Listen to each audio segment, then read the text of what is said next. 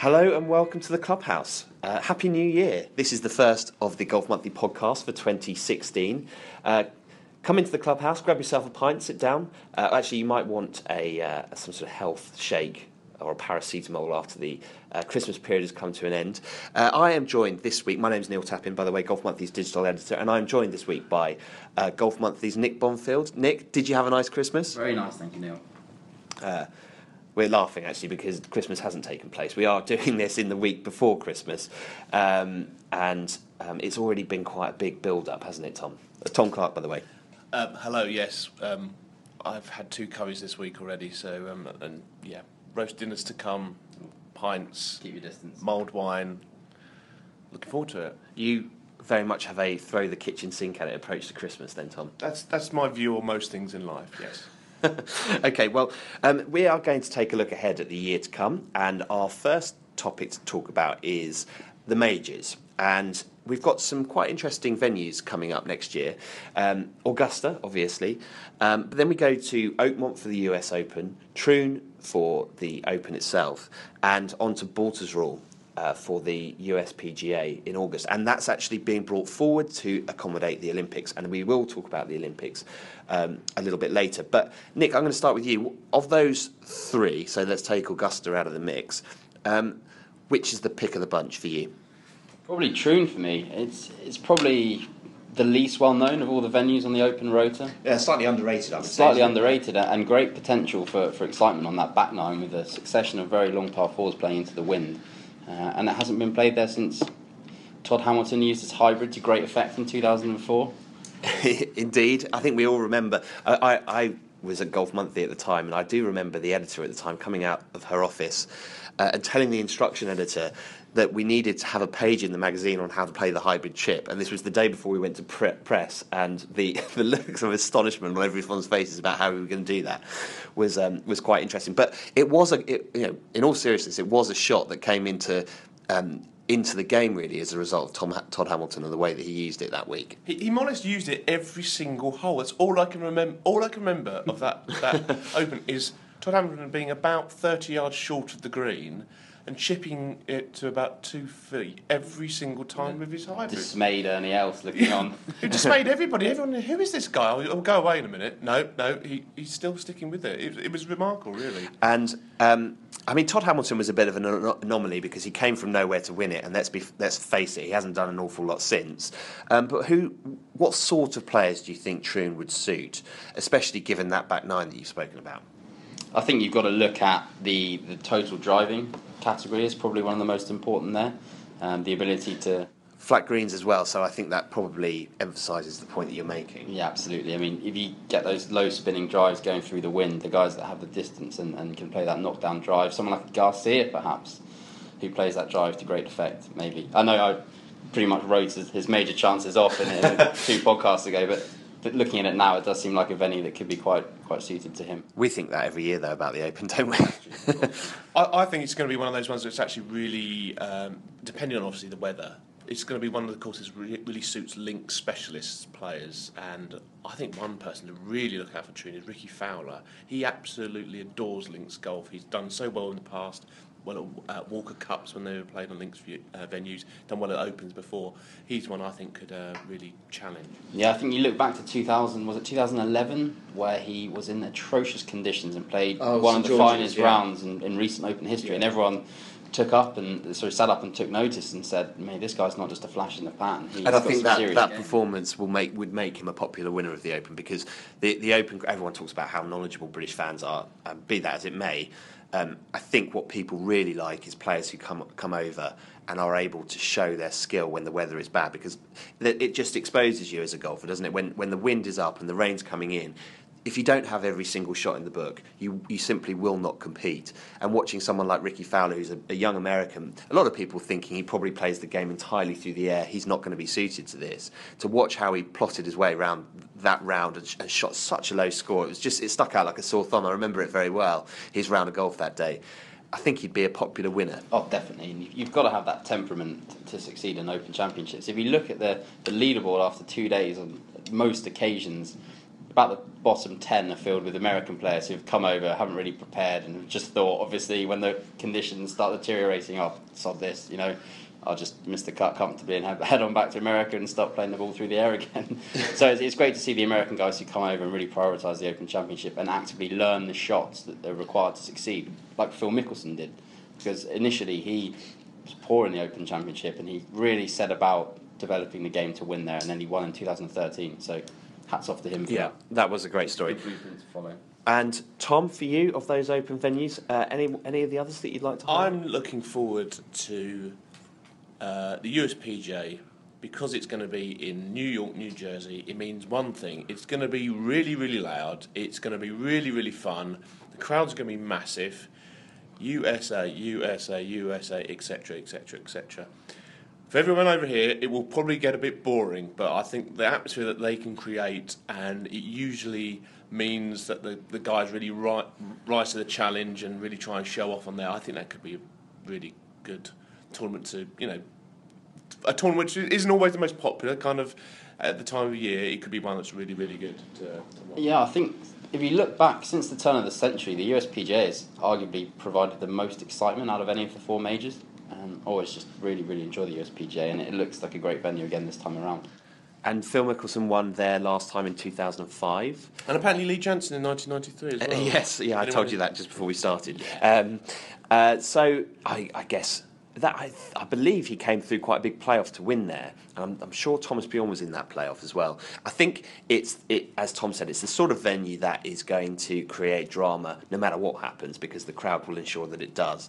Um, I will just quickly mention Oakmont because Oakmont is the US Open venue this year. It's one of the, the most historic and prestigious golf courses in the US. It's where Angel Cabrera won the US Open. I think it was 2009, but I might be wrong. Um, and he beat Tiger Woods down the stretch. Lucas. Glover, I think, won in 2009. Ah, there's always one. Possibly, sorry. um, anyway, um, I, you've put me off my stride a bit then, but that's fine. Sorry, don't sorry, worry. sorry. We'll, we'll we'll carry on regardless. I, I think it has a great blend of long and short holes at Oakmont. From what my memory of it, it had the longest par three in major history, which was about almost 290 yards or something, and it was virtually impossible. And then some, and then some really short par fours. Certainly 17, I think, coming down the stretch is really short and is a is a birdie hole, but it's also a double bogey hole. Um, and it also has the history of of Johnny Miller winning there, and he shot a ridiculously low score when he won there. So I think. That is set up as a classic, isn't it? It's just a classic golf course. It's, I think it's going to be a classic US Open Yeah. uh, golf course as well. Um, it's going to be whoever is alive at the end, you know, whoever can survive the longest is, is going to win. And that's what that's what I remember about Cabrera. He would, I think he did, had a lot of pars on the way in. He just managed to hold off Tiger when he won. So um, Jordan Spieth then. Jordan Spieth, well, it sounds good for Jordan Spieth. I'll be honest with you. Let's face it. It's the archetypal US Open venue, um, a a club firmly rooted in tradition, um, an old school kind of layout, uh, and it should present the quintessential US Open test, which is great because for me the US Open is my best event of the year because I love to watch these guys toil. You can see them every other week of the year going out and shooting 65s and 66s, but to really see them scrap and really earn their money, I really enjoy watching that. Yeah, I think it, it, it should be a good one, and the the certainly the, the PGA is being moved to accommodate the Olympics, as we've already mentioned. Um, so the players will go from uh, New Jersey to Rio. That's not too bad, is it? It's not bad. I don't know what the weather difference will be like, but um, no, the Rio course is going to be it's controversial slightly. It's been built on Brand s- new. Yeah, brand new. It's been built on this nice wildlife area and stuff like that. It's near the city. Um, it's going to be interesting. I'm not quite sure when the cut-off is for the qualifications, but um, most countries will only have two players Two players, and, and the British contingent at the moment would be Danny Willett and Justin Rose. Justin, Yeah. I think. Yeah, Justin, just roads okay. So um, you can get four people in there from your own country, but they've got to be four people and they've got to be in the top ten. Um, but there's going to be all kinds of people there. Some of them we will know more than others, no doubt. But also, I think the main thing is there's going to be some huge names who miss out. Um, and I do think people have just started. Jordan Spieth came out, had an interview about it last week, saying he really, really wants to compete in it, wants to play in it, wants to do well. Uh, I think Rory choosing to play for Ireland has actually I think there's a few Brits going get in there because that's going to give them a chance to to, um, to play. So um, he, he he spoke a little bit about. I was at a European Tour lunch where they announced Player of the Year for 2015 as Rory, and he uh, spoke at that lunch, and they they asked him about the Olympics. He wasn't. I wouldn't say he was effervescent and glowing about the prospect of, play, of, of, competing at the Olympics. He said that the majors were his, his, number one priority, but he was excited about going to Rio. I think the big challenge for these guys is scheduling because it's very difficult when you reach that level to compete if you're playing five weeks in a row, and it is mega busy for these guys this summer. So I think we can expect to see their schedule, schedules change a little bit for the rest of the year in order to accommodate the Olympics. But let's not beat around the bush. Whoever wins the Olympics will go down in history as the first golfer to win a gold. Well, since 1908, uh, yes, I think a it very long time ago, to win a, a gold medal for their country at the Olympics, and it would be something that, given the opportunity, would surely sit alongside all of their major championships or whatever else they've achieved in their career. Surely it would. What surprised me is that so many people have come out and, and really expressed great passion to play in the Olympics, which I, I wasn't expecting to be honest. I was in the I was in the camp of uh, it's not, not the pinnacle of the sport, therefore it shouldn't be in the Olympics. And if it is in the Olympics, perhaps it should be amateurs who are playing. That's what I thought. But having spoken and having heard interviews with quite a lot and quite a broad cross section of the professional golfing spectrum, the excitement there is palpable. It really is, and it, it does promise to be a great event. And I'm looking forward to it. So, do you, do, do you think, as a magazine, we will end? It would be interesting to see what happens. But do you think we'll end up treating whoever won the Olympics, and and giving them more coverage and more prominence than whoever wins the USPGA because they're next to each other in the schedule, those two tournaments, and inevitably one will overshadow the other, and it might be that one's more exciting than the other, but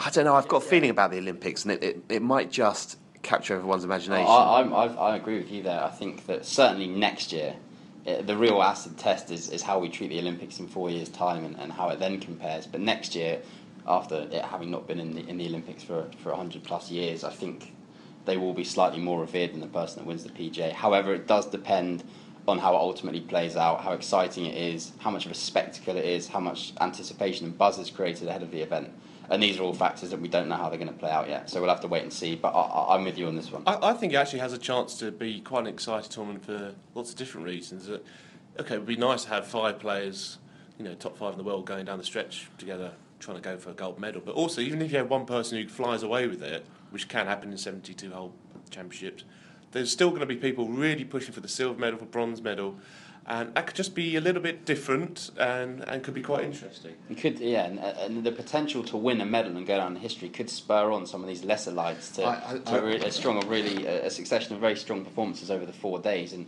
it wouldn't surprise me at all if we saw someone comparatively random surging through the field and taking a bronze medal or something like that, because the Olympic and the Olympics and all the emotion attached to that really does bring out the best in people. I, I always remember when the Olympics was first being touted as, as a possibility for golf and thinking just how much someone like Vijay Singh would want to, because he would be the first Fijian to win a gold medal at the mm. Olympics, and it would be one of those things that outside of your little world of your sport, and golf is yeah, golf is very, very popular in this country and is a big sport, but it's not everything. It's not football. But if Rory McIlroy or Graham McDowell or Justin Rose goes on and wins a gold medal at this, then they will get that kind of buzz that comes from doing something that transcends the sport, that just steps outside the sport a little bit. What I'm also the other thing I'm interested to see is what it will be like in the in the athletes' village for the likes of Rory McIlroy. Now, Rory, let's be honest, uh, is very much a first class player. And first class, I mean by, by that, I mean flying, uh, travelling, uh, accommodation, wherever he goes. That he always gets the very, very best. Whereas this week, they'll all be in the athletes' village, and it will be completely different for them. And um, do you think he'll he'll sort of stick out like a sore thumb as being one of these people that everybody knows in the athletes' village, or do you think that when it comes down to it, when you've got Usain Bolt walking around next to you, Rory's not going to be such a big deal? Yeah, maybe. Uh, look, I think everyone will relish that. I don't think it'll be a problem for them. I think they'll embrace everything. And you hear all these stories about the Olympic Village and how funny it is, and you see these pictures appearing on Twitter of, oh, I just ran into Usain Bolt at one in the morning, strolling around. It, it's a great atmosphere by all accounts, and I think if anything, that will help them. I think it could be a really good thing for Roy. It might be one of those things where actually he loves it. He's rubbing shoulders with some people that he actually really might admire. Um, and also, I think when you said, oh, you think that, um, that maybe should be the top amateurs in the world turning golf. I always think the Olympics should be the best. I hate the football tournament being I under agree, 23s. yeah. You should be the best people. And you look at like uh, when Andy Murray won in 2012 at Wimbledon. I think actually he, he got a lot more support because of that, did. and he really went for it. Well, his perception that seeing him tearful and emotional after that it really Yeah. showed how much he cared. And this is a this is a sport that's that's very similar in some respects to golf. And again, it, it, it transcended tennis a little bit, didn't it? It So it, it took did. it took what was winning a gold medal at, at the Olympics, and I mean we, we had never had it before as as, as Team GB as it were, um, but having one of our players win a gold medal at the Olympics in tennis, it was just as big as one of the athletic big with athletic wins, wasn't it? It was a huge moment. Yeah, and when tennis commentators reference that, it's almost held in the same reverence as his his um, Grand Slam triumph. Yeah. Triumph or triumphs? One, two. definitely, Two. he's won. He's won. He's Two. won. He's US won. Open, He's won three. Let me just correct you both. He's won three. You know, leave, leave it to someone who knows his sport. Okay, he's won three. Two US Opens, one Wimbledon. Wow, I stand corrected. Although I did pluralise initially, so perhaps I should have just Yes. stopped then. Yeah. Okay, let's go. Let's stop talking about tennis. I think the alarm bell should be going off in this office now. Um, okay, so that's the the majors. It's a massive year for golf next year because after the the majors and then we go to the Olympics.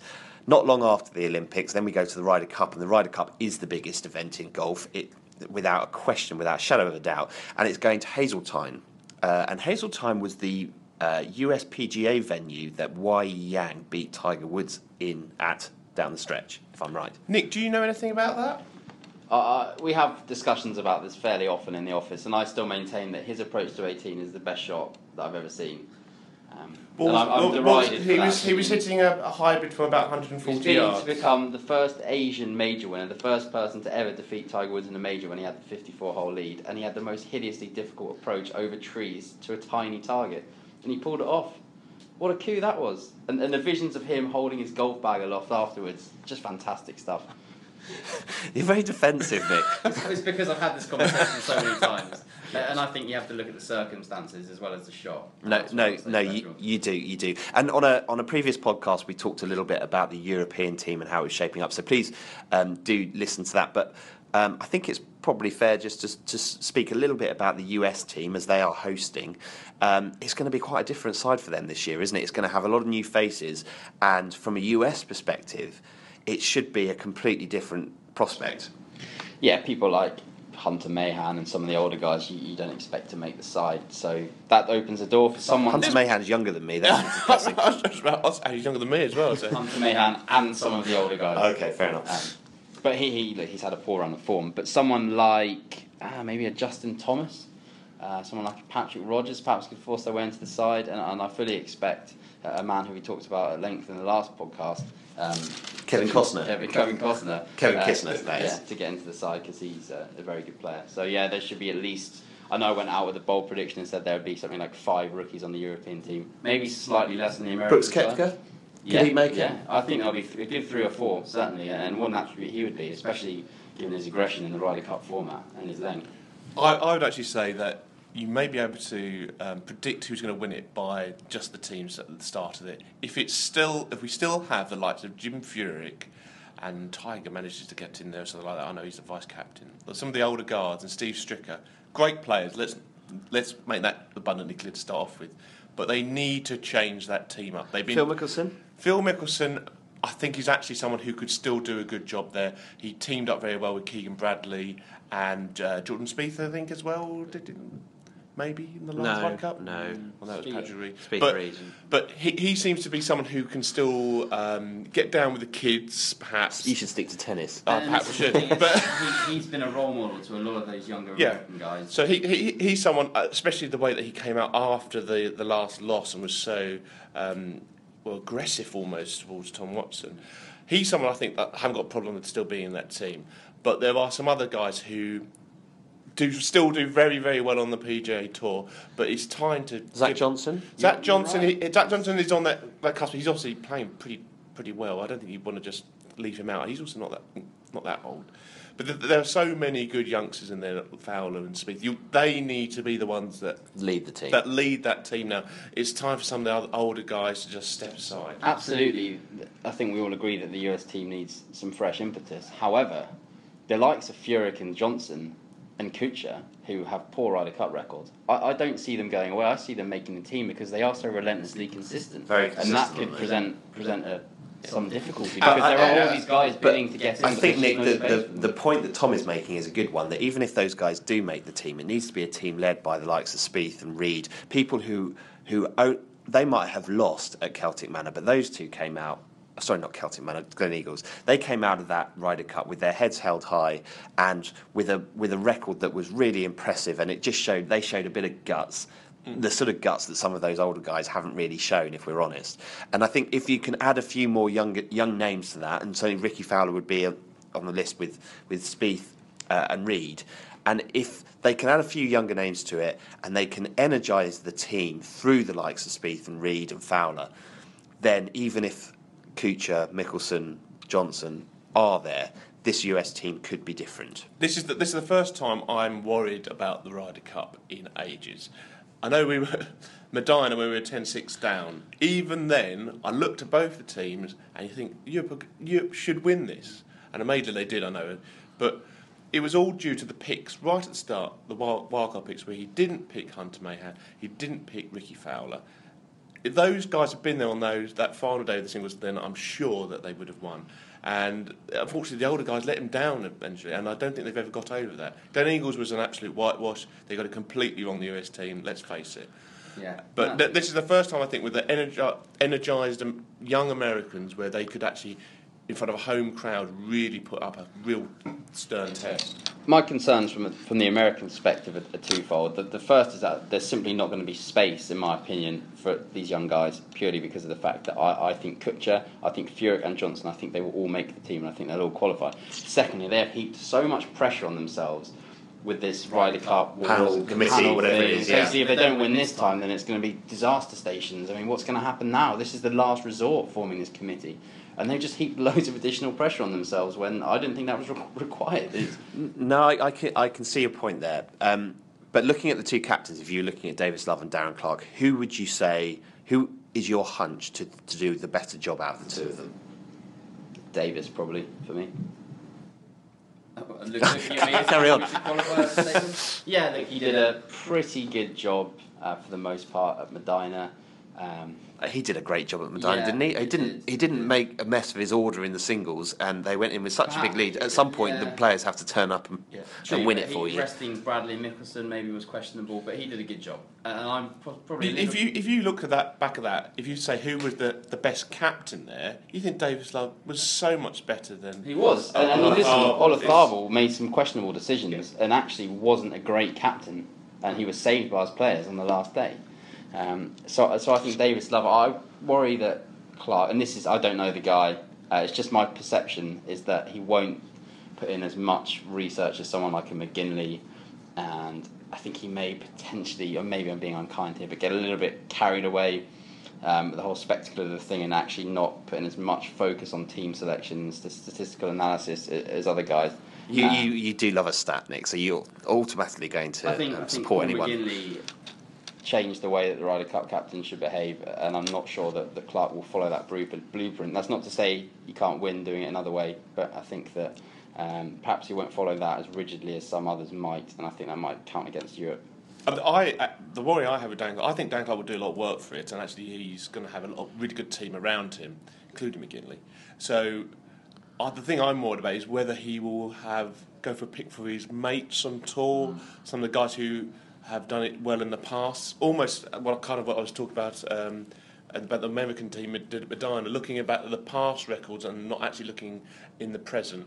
Um, let's face it, some of the guys I'm talking about the Westwoods and Poulton and Donners and stuff like that, they could have a very good season, and also they have got an incredibly good Ryder Cup record. So, but I just hope that that's not something that means that some of the really good youngsters get overlooked. Definitely, and I think that Clarke will really be hopeful that some of those guys make the side because he's then presented with a, almost a decision that he can't get correct. If he doesn't pick them, perhaps he's criticised uh, for a lack of experience, and, and maybe the fact that he there is so much scrutiny on him, and a lot of people expect him to pick his mates will actually count against them potentially because he doesn't want the backlash of people saying that he's picked his friend. Um, so I think that wh- whatever direction he goes in, it could be could be problematic. There, there, there is a school of thought that says that the best Ryder Cup captains are able to step out of the limelight and stand in the shadows and let the players come to the fore. Do you think Darren Clarke fits into that mould? That's, it sounds like a leading question. I think Well, it is a lead. possibly Let's is. Uh, not particularly.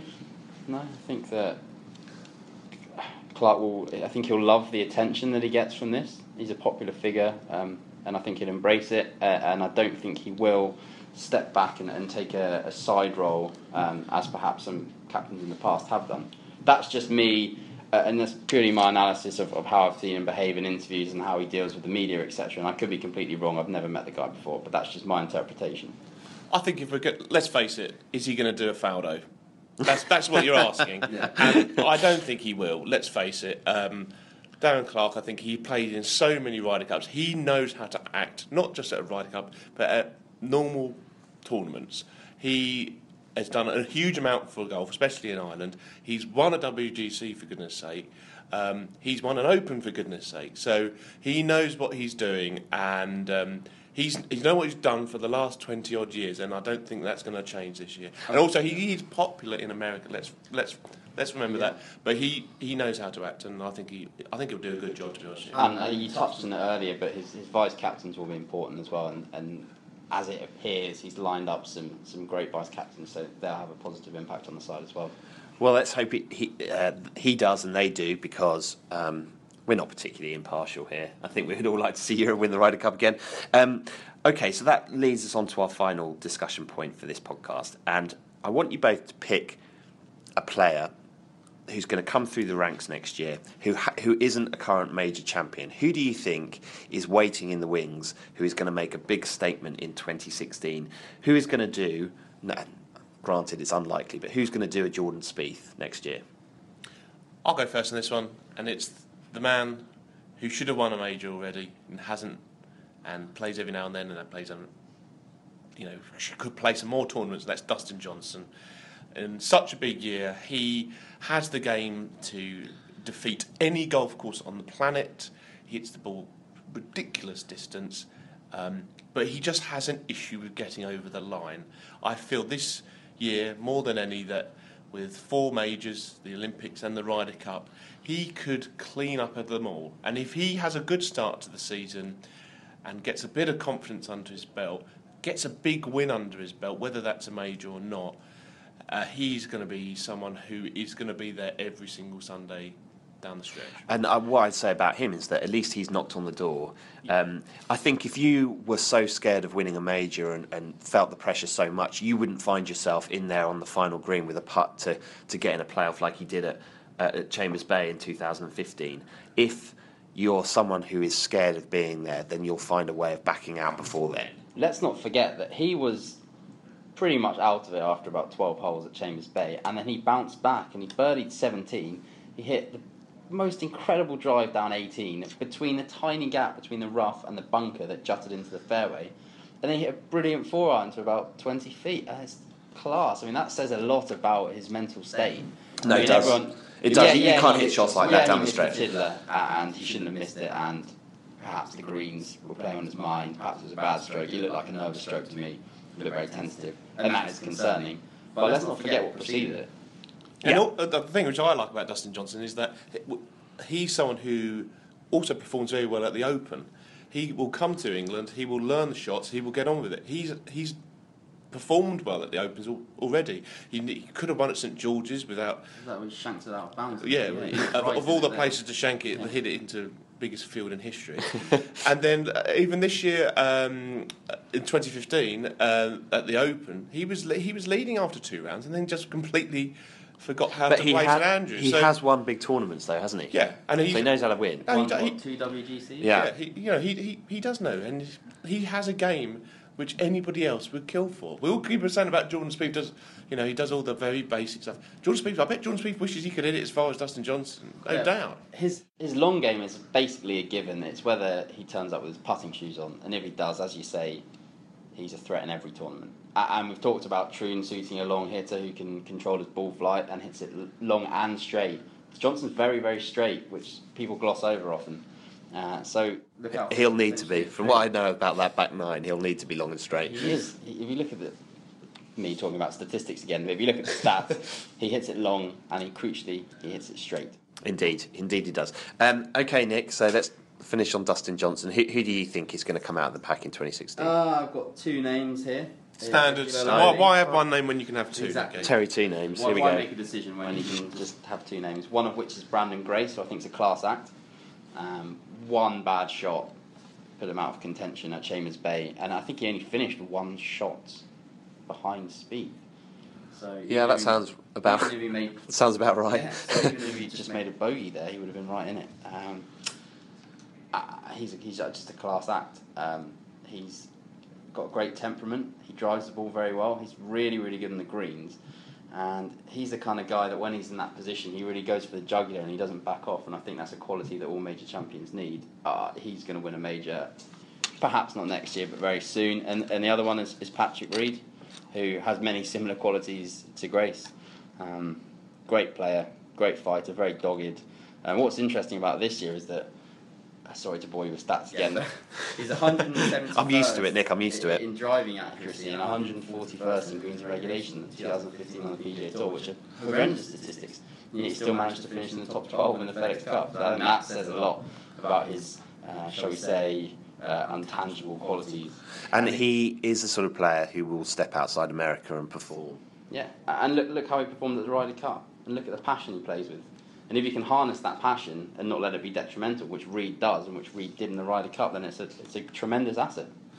Uh, I'm going to nominate Rickie Fowler. I know we've already spoken a bit about Rickie Fowler, but he's just too good, isn't he, to, to not not win one of these majors? And he'll be looking at the likes of Rory and, and Jordan Spieth, and these will be certainly Rory was a contemporary of of Rickie's growing up. They played in the, the Walker Cup against each other. For Rickie then to see Jordan Spieth come through and, and Jason Day come through, he's going to have just that bit more motivation than anybody, I think, this off season to kind of get himself do whatever he needs to do to improve what one percent, two percent in order to get across the line in a major. And isn't it scary that the three people we've spoken about, Dustin Johnson, Patrick Reed, Rickie Fowler, all young Americans in a Ryder Cup year, I think it's suddenly a scary prospect come the Ryder Cup in October. But Yeah, they were all in the team last time and they lost, you know, convincingly. So Okay, so okay, well, taking Rory to one side, who, who from a European perspective can you imagine winning a major this year?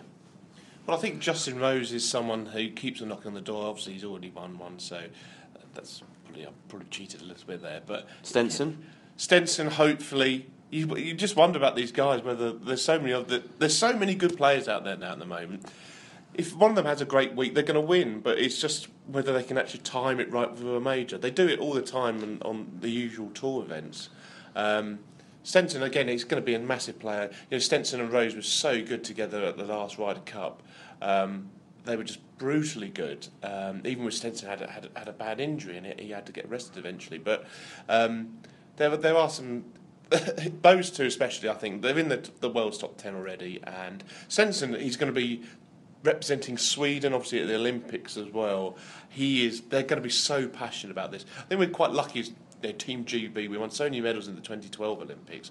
You've got to think about all these other countries who have some really quite decent golfers who don't win a huge amount of medals at the Olympics. They're going to be going hell for leather, representing their country. So. Um, It yeah. would put them up with the sporting greats from their country, which in, in golf in some of these territories, even if you did win loads and loads of majors, you would never be revered as one of the great sporting um, figures of your time.